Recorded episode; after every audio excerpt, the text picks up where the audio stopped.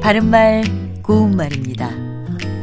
아직 말을 하지 못하는 어린아이들은 뭔가가 불편하거나 아프거나 하면 대개 울음으로 감정을 표시하죠. 그래서 어린아이가 울거나 부채일 때는 아이의 몸을 살짝 움직여준다든지 뭔가를 보여주거나 들려주면 효과가 있다고 합니다.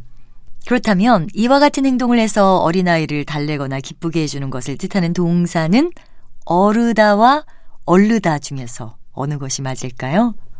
이 경우에는 어르다가 맞습니다. 어르다를 얼르고 얼른이처럼 활용하는 분들도 계시던데요.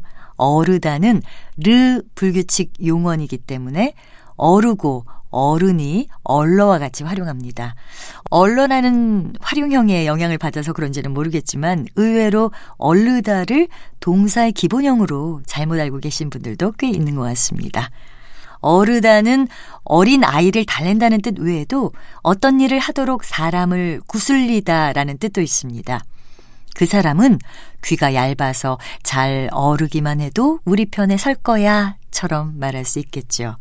동사 어르다가 들어간 속담으로는 어르고 뺨치기라는 표현도 있습니다.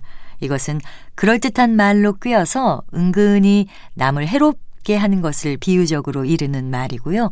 비슷한 뜻의 속담으로는 어르고 등골 뺀다 같은 것도 있으니까 참고로 알아두시면 좋겠습니다. 바른말 고운말 아나운서 변희영이었습니다.